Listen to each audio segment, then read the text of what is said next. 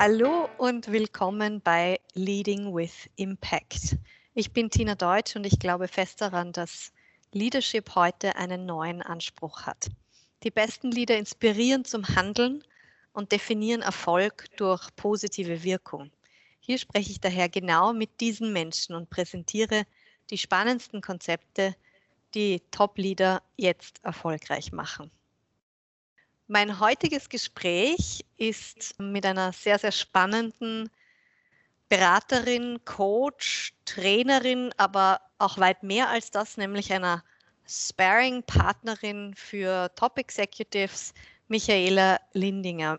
Michaela, du berätst und sparst in und rund um die Themen Digitalisierung, Innovation, Strategie Du hast ja schon sehr, sehr viele Unternehmen beraten, auch in deiner Vergangenheit bei Accenture. Du hast Fortune 500 Companies beraten, DAX 30 beraten, kennst die Corporate-Welt also genauso wie die agile Startup-Welt, bist gleichzeitig seit einigen Jahren Unternehmerin der Executive Sparring Company Brain in Spa und auch selbst Mama einer Tochter und verbindest, denke ich, diese zwei Welten sehr, sehr gut und auch das wird Teil unseres Gesprächs sein.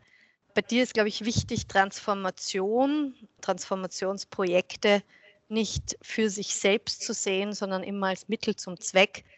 Du hast einen sehr breiten Background, einerseits in der Betriebswirtschaft mit internationaler Erfahrung auf mehreren Kontinenten, gleichzeitig aber auch einen Master in Coaching Psychology und bist aktives Mitglied des exklusiven Forbes Council. Michaela, danke vielmals, dass du dir heute Zeit genommen hast. Ich freue mich schon sehr auf unser Gespräch zum Thema Performance und ganz konkret Healthy Performance. Ja, Tina, herzlichen Dank für die Einladung. Ich freue mich auch auf unseren gemeinsamen Austausch. Das habe ich ja schon äh, quasi gleich eingeleitet. Das Thema, um das es geht, du hilfst ja unter anderem Führungskräften dabei, sogenannte Healthy High Performance Structures zu etablieren. Du hast ja auch ein Buch geschrieben zu dem Thema, The Knowing Formula. Ja. Kannst du uns ein bisschen mehr erzählen von deinem Verständnis von Healthy High Performance? Worum geht es da? Gerne. Also wie gesagt, ähm, das Thema Healthy High Performance, ähm, man hört meistens in, in, wirtschaftlichen Kreisen entweder das eine oder das andere. Und mir war es eigentlich, und das, das ist so der Kernpunkt der Healthy High Performance, diese beiden Dinge zusammenzubringen. Ja? Also wirklich zu sagen, da wo wir als Menschen funktionieren, sollen, dürfen, müssen. Da braucht es die Performance, da braucht es die Performance in, in allen Industrie- oder Wirtschaftszweigen. Ich glaube, das ist, das wissen wir beide als Unternehmerinnen, aber auch egal mit welchen Kunden wir arbeiten. Und auf der anderen Seite ist, ist meine feste Überzeugung, dass in diesen Digital Transformation Times, um jetzt mal ein Buzzword Bingo hier anzufangen, dass es da ganz, ganz wichtig ist, dass wir diese diese gesunde, und mit gesund meine ich jetzt mehr als dieses gerade Sitzen und dass der Arbeitsplatz stimmt, sondern dieses ganzheitlich gesunde Thema da nicht vernachlässigen. Wenn des Tages wird diese ganze digitale Transformation nur dann fliegen, wenn die Menschen, und zwar jeder Einzelne, egal wie alt, wie groß, wie klein, ähm, auch wirklich damit kann. Und ich glaube, da haben wir noch einen, einen langen Weg vor uns, egal in welcher, welcher Seite oder auf welcher Erdkugel wir uns befinden. Und Healthy High Performance heißt für mich wirklich, diese beiden Welten zusammenzubringen. Also zu sagen, wie bin ich so leistungsfähig, dass es mir gut geht, also gut geht im Sinne von gesund, also Körper, Geist, Emotion, dass das wirklich alles so funktioniert, dass ich über den 40er oder den 50er ohne gröbere gesundheitliche Zwischenfälle drüber komme und dennoch aber auch einen Spaß habe dran und, und, wirklich glücklich das tun kann, was ich, was ich eigentlich tun möchte und, und wofür ich glaube, dass, dass die Zeit hier sinnvoll genutzt werden kann. Wie bist du zu dem Thema gekommen? Also warum hast du dir ganz konkret diese Kombination herausgepickt und so als, ja, als Überschrift für deine Tätigkeiten genommen? Ja, also ich, ich glaube, wo kommt das Ganze her? Du hast es ja in der Einladung schon gesagt, ich habe begonnen meine Karriere in sehr großen Konzernstrukturen, in verschiedenen Funktionen, auch in der beratenden Funktion. Und da war natürlich halt Performance, ne, Deliver, Deliver, Deliver, wie es so schön heißt. Das war halt Gebet der Stunde sozusagen. Und für uns, oder das, was ich immer wieder gemerkt habe, egal mit welcher Best Practice, mit welchem Projektansatz, mit welchem Approach, mit welchem Methodology du da reingegangen bist, es waren am Ende des Tages immer die Menschen, die das Ding zum Fliegen oder dann nicht zum Fliegen gebracht haben. Ja, jetzt ist das natürlich was, was wir wissen. Und, und gleichzeitig ähm, habe ich dann auch, ähm, als ich vor, vor mittlerweile fast ja, fast zehn, elf Jahren meine Tochter auf die Welt gebracht habe, war das schon so ein, ein Wendepunkt zu sagen, na, Moment einmal, ähm, wie müssen wir denn wichtig und wesentlich vielleicht nochmal anders definieren oder nochmal einen, einen neuen, neuen Filter da drauflegen. Davor war eigentlich auf meinen Projekten dieses, dieser menschliche Faktor war mehr ein, weil ich selber halt viel mehr Spaß dran habe, wenn du mit Menschen in einer angenehmen Atmosphäre, auch wenn das Thema an sich knackig und vielleicht unangenehm ist, aber ich habe immer gesagt, versuch mal das eine vom anderen zu trennen und lass doch die Menschen miteinander und dann kriegen wir das inhaltlich Schwierige auch hin. Und ich bin dann eigentlich aus meiner Karenz zurückgekommen und ich glaube, da ist noch mehr, was ich noch nicht verstehe, wie der Mensch funktioniert. Abseits von diversen, was gibt es da, Leadership-Entwicklungsprogrammen etc und habe mich dann tatsächlich entgegen allen Erwartungen, habe ich gesagt, ich möchte gerne nochmal die Studienbank drücken und habe mir in London eben einen Master in Psychologie mit Schwerpunkt Coaching Psychology for Leaders und Health gegönnt. Das war mein großer Wow-Moment dann nach diesem Masterstudium. Davor Betriebswirtschaft, internationale Erfahrung. Dann kommt da der Master in der Psychologie dazu, ja, mit total spannenden Ansätzen. Also in, in UK haben die da sehr Forward Thinking, also ganz viel Brain Science, Neuroscience, Mindfulness, also alle Themen, die ich sage immer am Festland, durchaus noch ein bisschen mit Wuhu und belächelt werden, wo wir aber wissen, selbst der Harvard Med School versteht es mittlerweile schon, was da alles an Power drinnen ist. Ja. Und für mich war dann so dieser Wow-Moment zu sagen, Moment mal, da komme ich mit meiner ersten zehn Jahre irgendwie Executive und, und BWL-Erfahrung, nenne ich es jetzt einmal Wirtschaftserfahrung, und dann lerne ich da Dinge in dem Psychologie, Schwerpunkt Coaching-Studium, wo ich mir denke, puh, wie tun denn die zwei zusammen, diese beiden Welten, die, die schauen sich wie gefühlt durch einen Meter Glaswand an. Ja, die wissen irgendwie beide, da ist am anderen Ende was.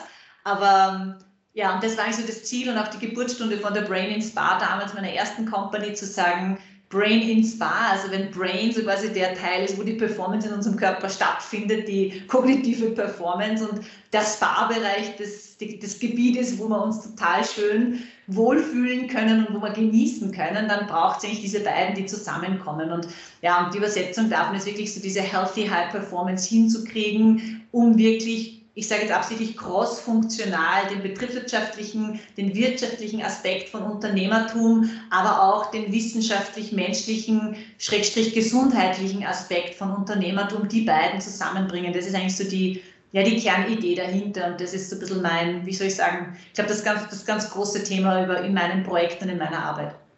Inzwischen sich sicher nicht mehr nur in deinen Projekten und deiner Arbeit, sondern sehr, sehr breit, natürlich auch jetzt noch einmal verstärkt, wahrscheinlich durch die Pandemiezeit der mhm. letzten vielen Monate. Ich arbeite ja auch mit wirklich vielen Führungskräften in vielen Organisationen und es gibt ja inzwischen auch alle möglichen Studien zu dem Thema, ja. auch auf Basis der letzten vielen Monate, wo einfach herauskommt oder wo man einfach herausliest, dass viele Führungskräfte auch ganz klar das Gefühl haben, aufgrund von sehr hohen Stresslevels in eine, in eine Art von Reaktivität zu gleiten. Also, Richtig. Also dass sie ihr Leben eigentlich nicht mehr aktiv steuern, sondern gesteuert ja. werden von tausend To-Dos, dem Kalender, den Verpflichtungen.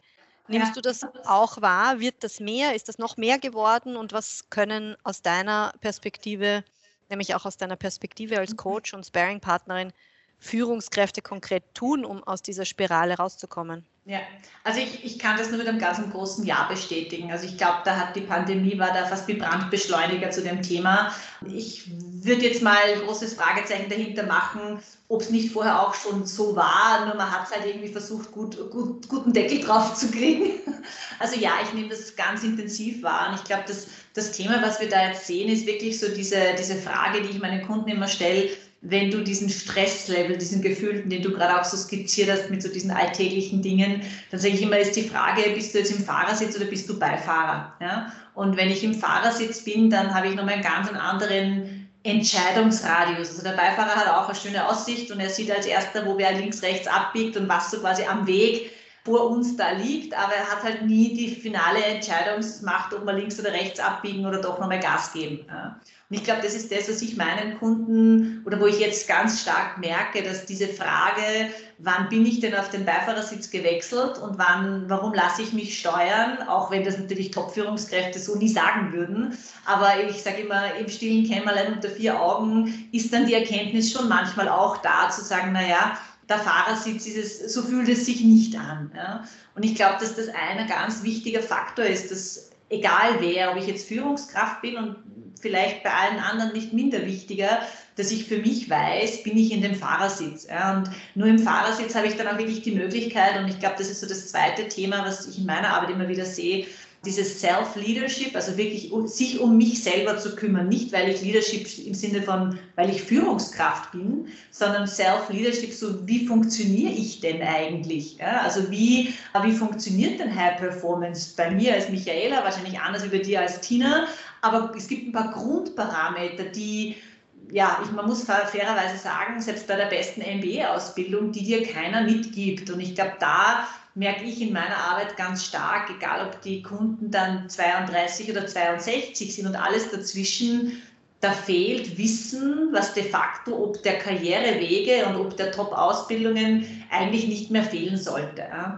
Und, und da muss ich sagen, also das, was, was ich in meiner Arbeit immer wieder sehe, du kannst, das ist ja alles nicht Rocket Science und das ist das Schöne dran. Also man merkt dann, wenn man die richtigen, richtigen Stellschrauben dreht, dann tut sich da enorm viel. Ja. Und dieses Fahrer-Beifahrer-Thema, ich habe das auch in, in, einem von meinen aktuellen, ja, ich sage immer Formaten, um das wirklich einzu, zu, also greifbar zu machen, das Be Me. Und Be Me ist ja so ein bisschen der Aufruf nicht zum, zum Egozentrismus, sondern Be Me als Abkürzung für Body, Emotion, Mind und E für Executive Career. Also diese vier. Und es braucht eben alle vier und nicht nur die Career, also die Executive Career, auf die man so sehr den Fokus legt. Und wenn ich sage, ich habe den Fokus da so viel drauf, dann ist der Stresslevel, der da generiert wird, natürlich auf einmal das ganze Leben der Stresslevel und ich vergesse die anderen Aspekte.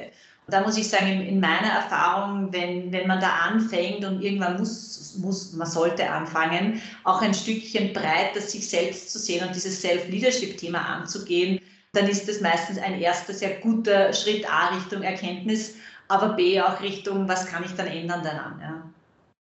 Ja, und ich glaube, das äh, ist ja ein wesentlicher Punkt, diese Erkenntnis. Also quasi das Level der Consciousness einfach mal genau. zu erhöhen und überhaupt in die Reflexion zu kommen. Wie du gesagt mhm. hast, wenn ich mich selbst nicht kenne und nicht weiß, was meine Treiber sind, wie soll ich das dann gut mit anderen machen oder andere dabei begleiten? Genau. Und ich würde sowieso auch sagen, weil du jetzt zwei, dreimal gesagt hast, auch das gilt ja nicht nur für Führungskräfte, das würde ich total unterstreichen. Und immer wenn ich von Leadern spreche, dann meine ich sozusagen implizit sowieso nicht hierarchische Führungskräfte, sondern Menschen, die halt einen Multiplikatoreffekt haben, weil sie einfach mhm. andere auch anleiten zum Handeln oder in irgendeiner Form inspirieren.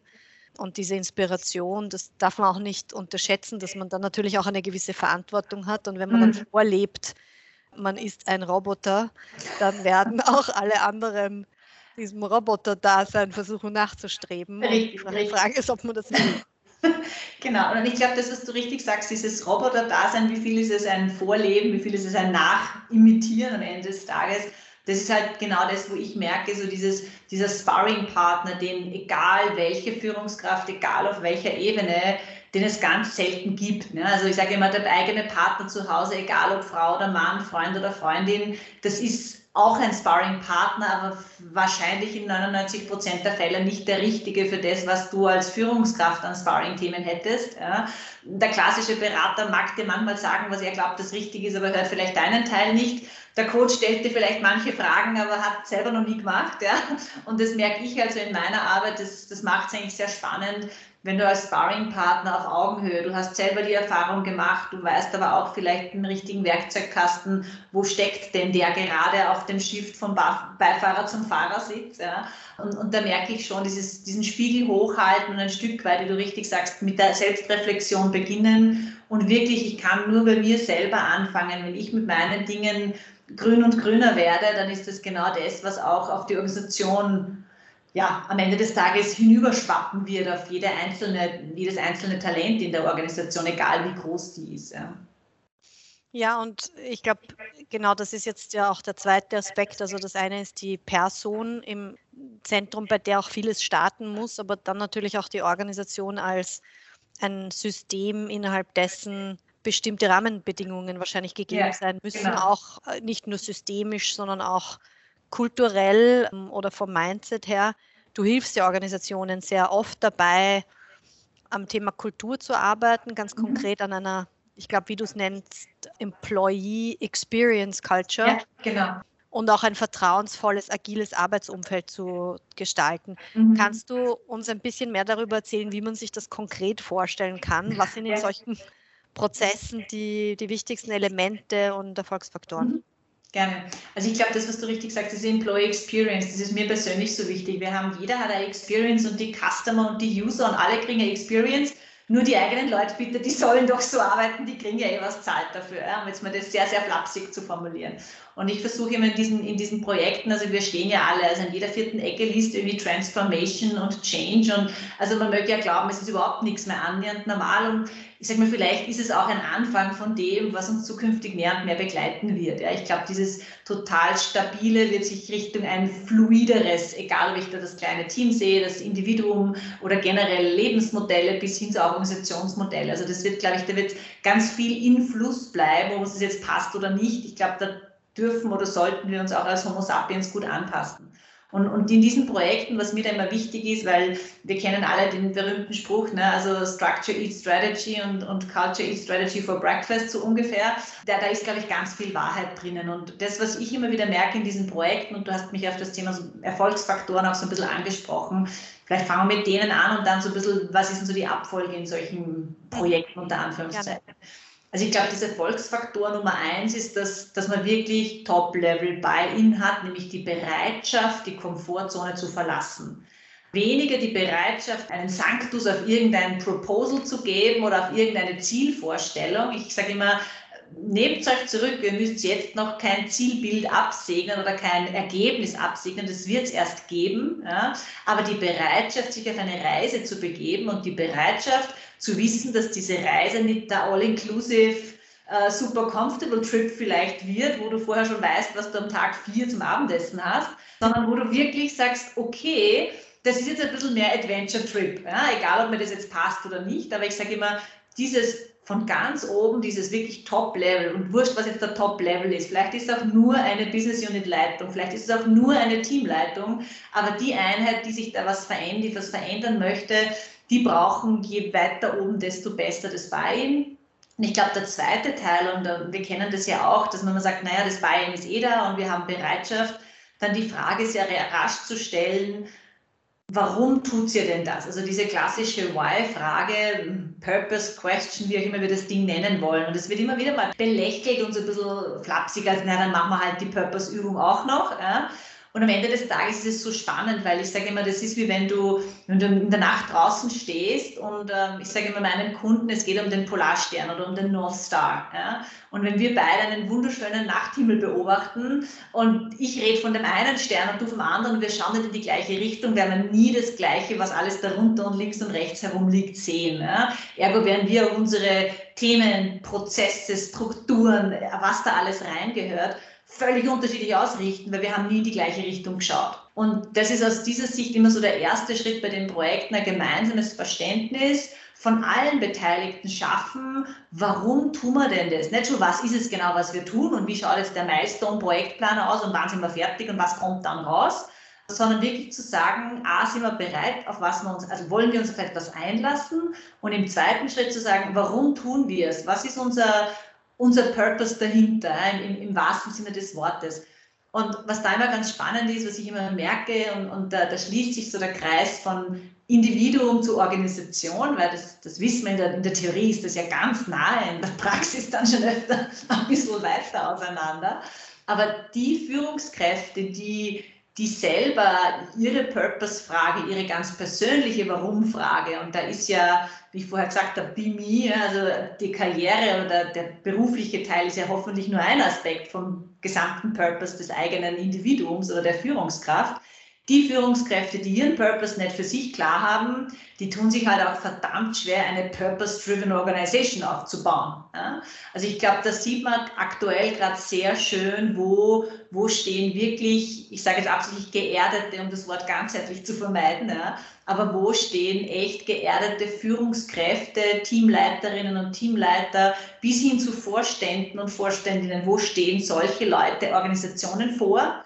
Und wo sind es eigentlich in der alten Struktur Command and Control Personen, die auch halt so geschäft und in, in ihrem Upbringing, wie man sagt im Englisch, also die auch so gewachsen sind und das so gelernt haben, aber jetzt von der Organisation, von den Leuten was verlangen, was sie de facto selber nicht tun. Und da merkt man dann, da fängt es dann an, ich sage jetzt mal zu knatschen. Da wird es dann unauthentisch. Und darum ist in diesen Projekten für mich immer so dieses, ja, also dieses Top-Level-Buy-in und diese Bereitschaft, das ist, sage ich mal, das ist Ein das Eintrittsticket. Vorher brauchen wir nicht loslegen und dann wirklich im ersten Schritt diese Klarheit zum Warum schaffen, aber auch Klarheit zu sagen, wer, wer wen betrifft es denn alle? Also wer darf jetzt auf die Reise aller mitgehen? Ja, also welche Talente, egal wie viel es sind, aber wer ist denn da betroffen davon? und in welchen Aufgaben und Rollen sprechen wir denn da? Also wirklich mal so diese, ja, wie bei der klassischen Reiseplanung bis zum Wissengrad sagen, wer fährt mit wem, wohin, wie lang soll es sein und was wollen wir denn erleben und warum tun wir uns denn das überhaupt an? Das mag jetzt im ersten eigentlich total banal klingen und da gibt es natürlich sehr spannende Formate auch dahinter. Also das ist jetzt nicht irgendwie so, lass uns mal zwei Stunden nachdenken, sondern wir versuchen das schon auch, ich sage jetzt mal kreativ unter Anführungszeichen herauszukitzeln und zu beackern. Und da merkst du bei, bei Organisationen, die wirklich bereit sind, den haben dann riesigen Spaß dabei. Da, da, da, brechen Dinge auf, da kommen Dinge dabei heraus, die hätten sie sich selber vorher nicht vorstellen können. Und auf einmal ist diese Begeisterung im Raum. Ja, und wenn, wenn mit so einer Reise, sage ich mal, wenn so eine Reise so losgeht, dann ist das immer ein gutes Zeichen. Und dann natürlich kannst du von dort auch in einer agilen Herangehensweise, und agil jetzt wirklich unter 14 Anführungszeichen, weil es mir nicht um das Wort geht, sondern um dieses Fluide, dieses Zirkulare, also nicht dieses Anfang-Ende-Denken, sondern dieses in kleinen Schritten schauen, was passiert, schauen, wie es uns damit geht, Trial Error in kleinen Entitäten runterbrechen, probieren, einmal einen Fehler zulassen. Er ist immer gegen die Wand gefahren. Okay, war kein guter Weg. Retourgang einlegen, andere Straße probieren. Ja. Und das ist das, wo, wo ich merke, dass auf einmal, und da schließt sich der Kreis zum menschlichen Ansatz, das ist ja genau das, wofür wir geboren sind. Ja? Also wir sind ja als, als Homo sapiens sozusagen, als Menschen ja nicht für 9 to 5 geboren. Ja? Und ähm, wir sind auch keine Ressourcen, auch wenn es in noch so vielen Organisationen HR gibt als Human Resources. Ich sage, mach mal Talentabteilungen draus, weil am Ende des Tages ist es eine ganz andere Wertschätzungsfrage. Und dieses, dieses spielerische Herangehen und damit in keinster Weise ein weniger erfolgsorientiertes oder leistungsorientiertes Herangehen. Aber dieser spielerisch kreative, innovative Ansatz, der ist halt noch ganz weit weg von Industrial Age Art und Weise zu arbeiten. Aber das ist eigentlich genau das, wo wir ein bisschen schneller wäre es nicht schlecht, aber wo wir schon langsam mehr und mehr hinkommen sollten. Und da vielleicht noch eine, eine kurze Anekdote. Ich hatte vor eineinhalb Jahren auch ein Podcast-Interview mit jemandem, aus dem Silicon Valley, der ein Experte im AI-Bereich ist und ähm, und der, der, David hat gesagt, er hat mich kontaktiert über, weißt du, wie das geht, über 14 Ecken und sagt, er möchte mit mir sprechen. Und ich sage, puh, also ich und AI, das sind schon zwei Welten. Also ich glaube, da liegt ein Missverständnis vor. Und er sagt, nein, nein, nein, nein, also es geht um das Menschenthema, weil, äh, Zitat, we have an issue in Silicon Valley. Und ich so, na, wenn ihr schon Issues habt, das, das klingt jetzt nicht so, nicht so toll, da mache ich mir jetzt Sorgen um den Rest der Welt. Nein, der hat dann gesagt, das Issue ist, dass eigentlich alles in dieser wenn die Technologie dann greift, und es ist wurscht, ob das jetzt in zwei oder in 20 Jahren ist, ja, aber wenn da ganz viele Dinge durch technologischen Fortschritt ermöglicht werden und gleichzeitig aber die Menschen schön langsam verlernen ihren USP, nämlich dieses Kreative, das Kollaborative, dann hilft uns die ganze AI nichts. Ja? Und das war ein total spannender Austausch zu sagen, weniger ob die Technologie oder egal ob das jetzt AI ist oder was anderes, das Böse ist, sondern eigentlich zu sagen, wie können wir denn unseren Kern-USP als, als Menschen wieder trainieren. Ich glaube, da schließt sich für mich so ein bisschen der Kreis zu dem, was ich gerade versucht habe, auch zu erklären, wo wir in die Projekte so reingehen, dass wir, ja, wenn das Delivery am Ende des Tages wieder eine, eine Mannschaft ist, die einen Spaß dran hat und mit Spaß jetzt in, in vollem seriösen Umfang definiert, dann passieren da Dinge, die hat sich kein CEO vorher irgendwie vorstellen können und die hätte auch auf dem besten Business Case nicht rechnen können. Ja. Ja, ich glaube, das ist ein gutes Summary auch, hätten wir im besten Business Case nicht rechnen können. Das ist ja oft dann der Anspruch, gerade auch am Beginn solcher großen. Transformationsprojekte, dass man hier den ROI schon ablesen können muss. Und wir als alte Beraterinnen wissen, man kann alles irgendwo auf Folien bringen. Rechnen kannst viel. Ja, und man kann sich den Business Case auch errechnen, den man halt braucht. Aber ob das immer sinnvoll ist, ist eine andere Frage. Ich finde es ähm, schön, dass du gesagt hast, die Ta Talenteabteilung ist vielleicht ein sinnvollerer Name. Wir mhm. nennen es bei uns People, Organization and Culture, POC.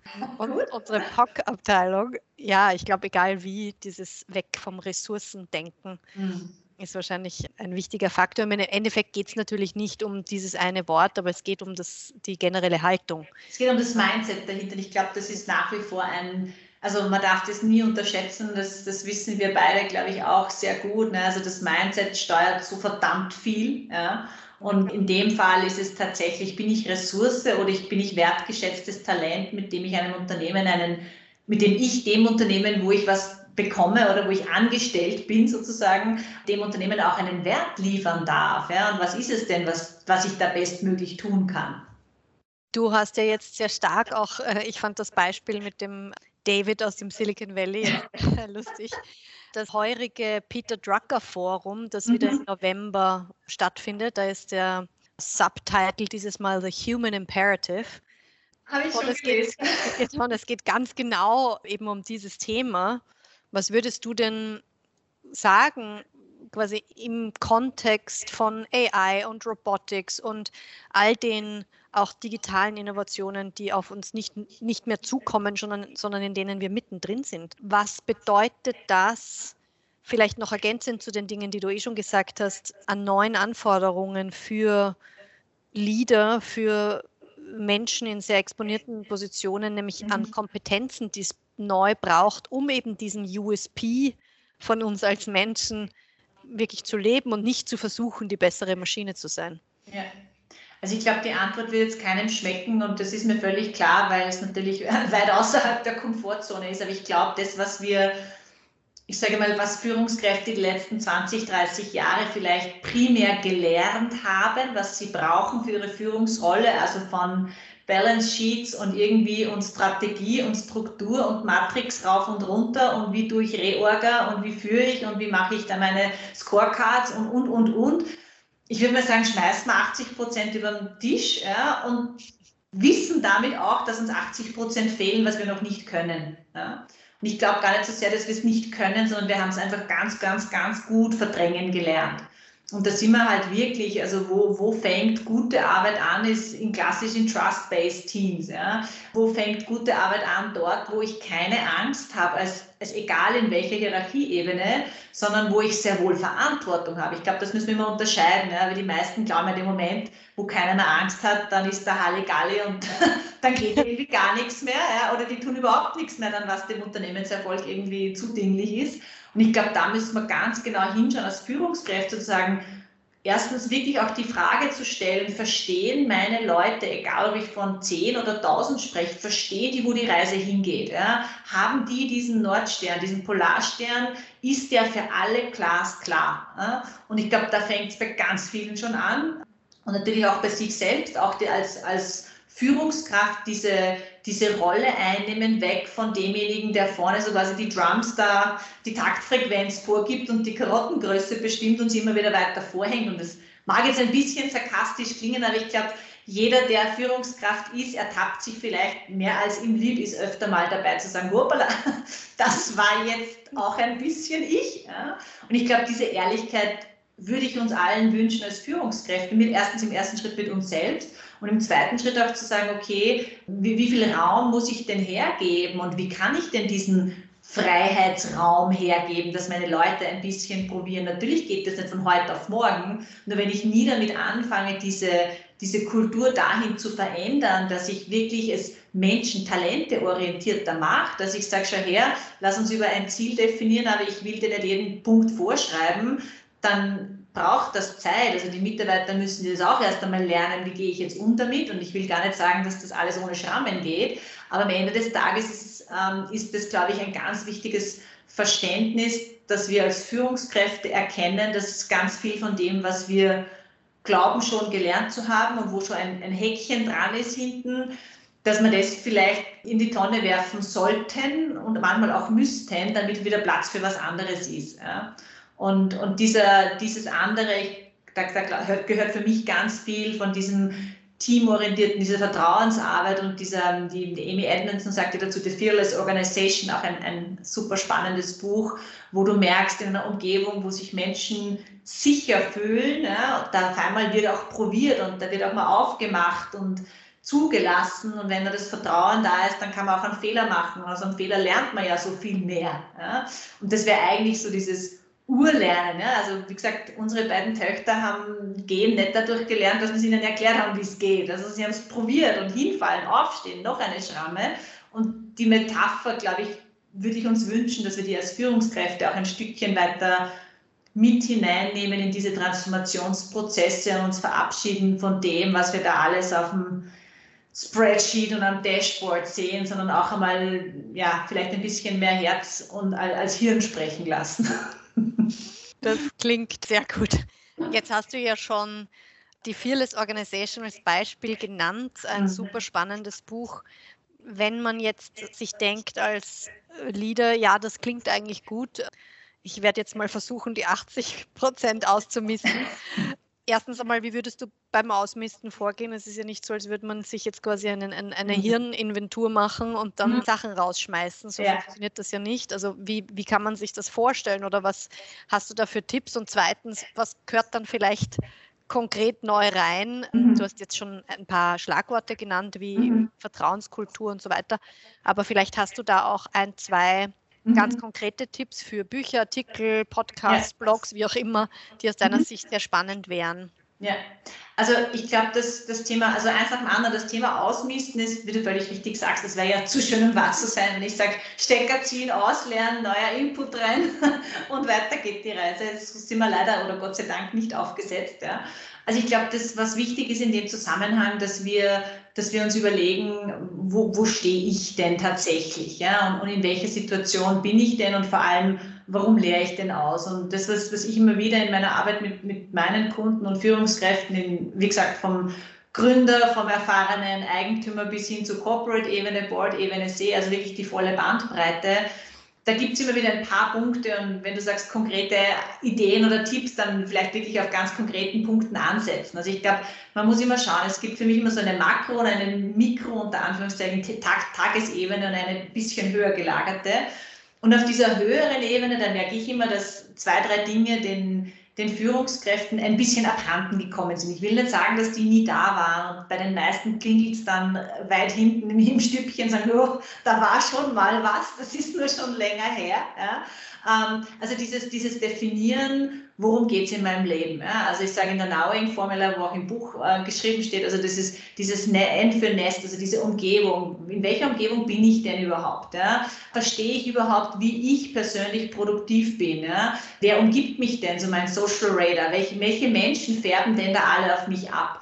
Bis hin zu wirklich, habe ich verstanden, was in dieser neuen Arbeitswelt wo ich vielleicht heute stehe und wo ich hin sollte und was ist der Gap dazwischen. Also wirklich so ein ich sage immer die neue Art des 360s, ja, also wirklich so einmal rundum Blick, um zu sagen, wo sind denn die Dinge? Nicht, weil sie jetzt richtig oder falsch sind, sondern einfach mal nur, unter Anführungszeichen, nur Bestandsaufnahme machen.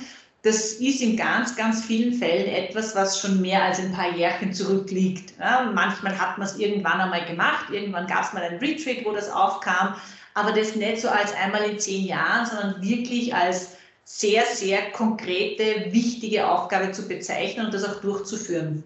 Und ich glaube, da merke ich in meiner Arbeit, da fängt es bei den meisten schon an, dass sie ja da nicht so viel, nicht mehr so viel Clarity oder Klarheit haben, wo sie gerade stehen und wo sie eigentlich hinwollen. Also noch gar nicht so sehr, wie sie da hinkommen, aber mal diese, diese Bestandsaufnahme, die macht ganz viel aus, weil dies am Ende des Tages auch ja eigentlich die Wurzel von diesem ganzen Stress und ich weiß gar nicht, ob das alles zusammenstimmt Unwohlsein. Und am Ende des Tages ist es ein Unwohlsein, wenn ich nicht weiß, auf was ich mich einlasse und warum ich es tue, dann taugt uns das nicht, egal wer wir sind. Ja, also dann ist das ein gewisser Unsicherheitsfaktor.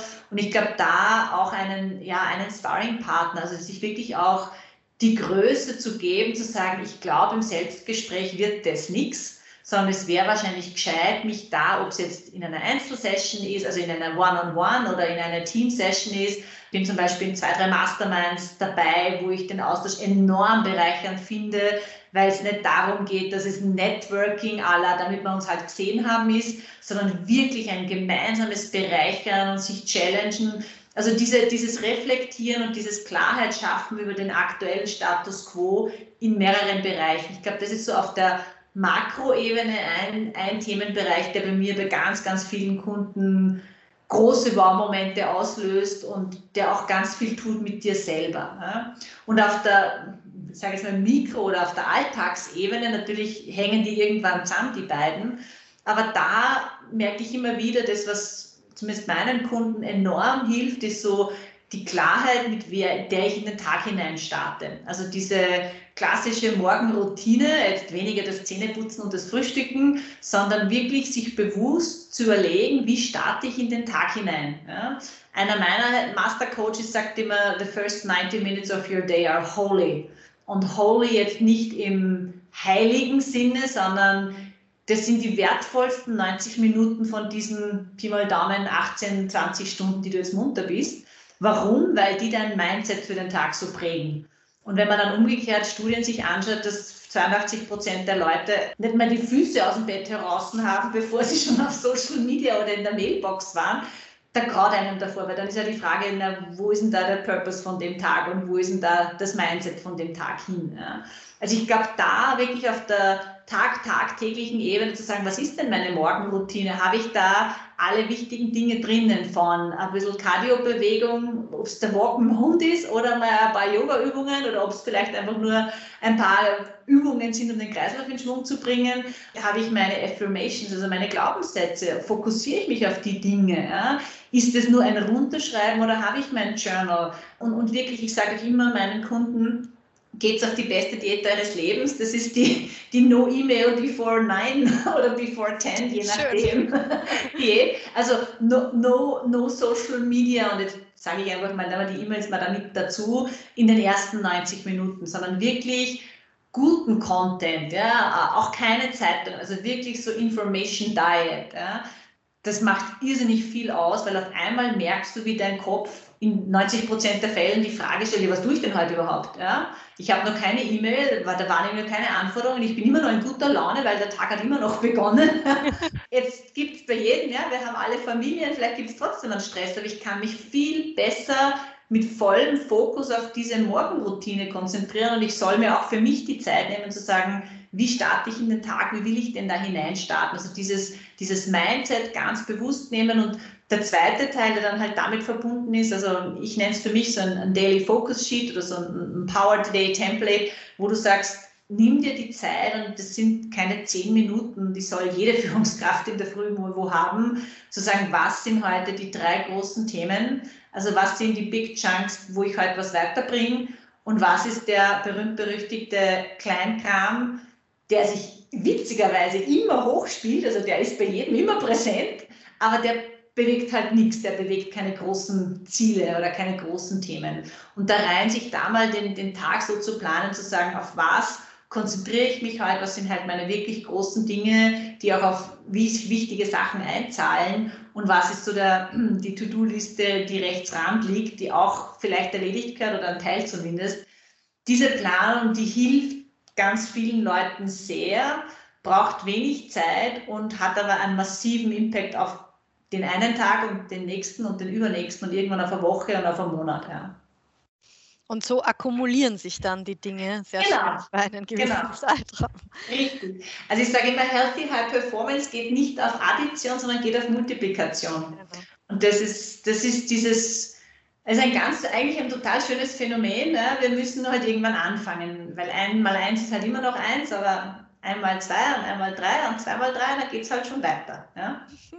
Genau, das klingt gut und ich glaube, sich auch nicht aus der Ruhe bringen zu lassen, wenn man dann einen Tag diese Morgenroutine nicht schafft oder wieder aus dem Radl genau. rutscht. Das ist wahrscheinlich auch ein wichtiger Punkt, weil ich denke, da geht es auch dann vielen so, dass sie sich denken, jetzt war ich irgendwie drei Tage krank und habe das nicht gemacht und jetzt ist eh schon egal. Und dann ist man wieder raus aus dem Ding und wie man genau. da so eine nachhaltige, langfristige Routine aufbaut, die einem auch nicht so schnell verloren geht. Das ist sicher auch eine Kernfrage. Genau. Und man sagt bei der High Performance immer, never miss twice. Also natürlich, wenn ich jetzt drei Tage krank bin, dann bin ich krank, dann hat der Körper was anderes zu tun. Ja. Aber es geht nicht darum, dass wir perfekt sind, im Gegenteil, sondern wir sind ja auch nur unter Anführungszeichen Menschen, ja, so gesehen. Aber es soll halt immer in, in kleinen Stücken starten. Und ich, ich merke, dass eben ganz viele Führungskräfte, der Tag ist so knackevoll, dass eigentlich, da hat eh nichts mehr Platz. Und da sich bewusst zu überlegen, okay, was ist jetzt wirklich, was ist wichtig und was ist wesentlich. Ja, wichtig ist ganz, ganz viel, wesentlich ist deutlich weniger. Und ebenso einen, eine bewusste Morgenroutine etablieren und das Mindset hinzubringen und sich diese zehn Minuten zu überlegen, auf was ich heute den Fokus lege, das, wenn, das, wenn das nicht mehr passt, dann muss man, dann ist Zeit zum richtig umräumen. Genau.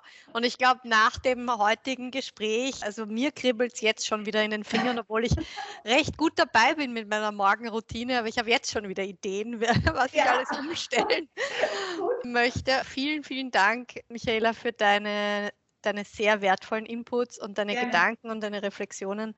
Hat Super. sehr Spaß gemacht. Ja, sehr cool, sehr cool. Hat mich auch gefreut. Also wie gesagt, ja, ich hoffe, da waren ein paar Punkte dabei und du hast mich ja vorher, ich habe dir eine Frage noch ausgelassen. Ich weiß nicht, ob, ich, ob, du da noch eine Antwort drauf willst, da das Thema der Bücher oder Empfehlungen. Sehr gerne, wenn dir noch ja. so viel, es war schon so viel Content, dass ich gedacht habe, das kann man ja fast nichts mehr aufnehmen, aber zwei Bücher gehen immer noch. Ja, genau. Also ich, ich reduziere es auf eins, was ich besonders bereichernd finde. Das heißt jetzt nicht, dass es nicht viele andere gute auch gibt. Sehr aber gern. ich glaube, von, von Strelecki, The Big Five for Life, ist ein Buch, was ein bisschen hilft. Es liest sich auch sehr schnell, sehr einfach. In vielen Sprachen gibt es in Deutsch und Englisch. Und das finde ich immer, das, das berührt, glaube ich, ganz viel von dem, was wir heute gesprochen haben. Und das wäre vielleicht die einzige von einer langen Liste an Buchempfehlungen, die es gäbe. Aber ich glaube, der, der bringt es da auf den Punkt, ähm, um, wo sich vielleicht Führungskräfte auch mal auf, in der Ein Einschwingphase gut finden und vielleicht einen anderen Gedanken aufnehmen können. Ja, super. Ich glaube, das ist eine, ein perfekter Abschluss, weil kommen wir wieder letztendlich zur Consciousness und zur Selbst-Awareness und das halt genau. halt alles am Ende auch damit beginnt, sich mit sich selbst auseinanderzusetzen und zu wissen, wer man eigentlich ist und ja, wo man vielleicht auch hin will. Und da spielen natürlich die Big Five eine total wichtige Rolle und sind ein super Start für ganz viele spannende Gedanken. Danke für deine Zeit, Michaela. Gerne, danke, Tina. Und das war die heutige Folge von Leading with Impact. Die besten Leader inspirieren zum Handeln und definieren Erfolg durch positive Wirkung. Unser Anspruch ist es daher, genau mit diesen Menschen zu sprechen und dadurch die spannendsten Konzepte zugänglich zu machen, die Top-Leader jetzt erfolgreich machen. Ich hoffe, das ist auch heute gelungen. Wir freuen uns natürlich wie immer sehr über Feedback, über Social Media oder andere Kanäle, Kontaktmöglichkeiten und alle anderen Inhalte findet ihr in den Show Notes.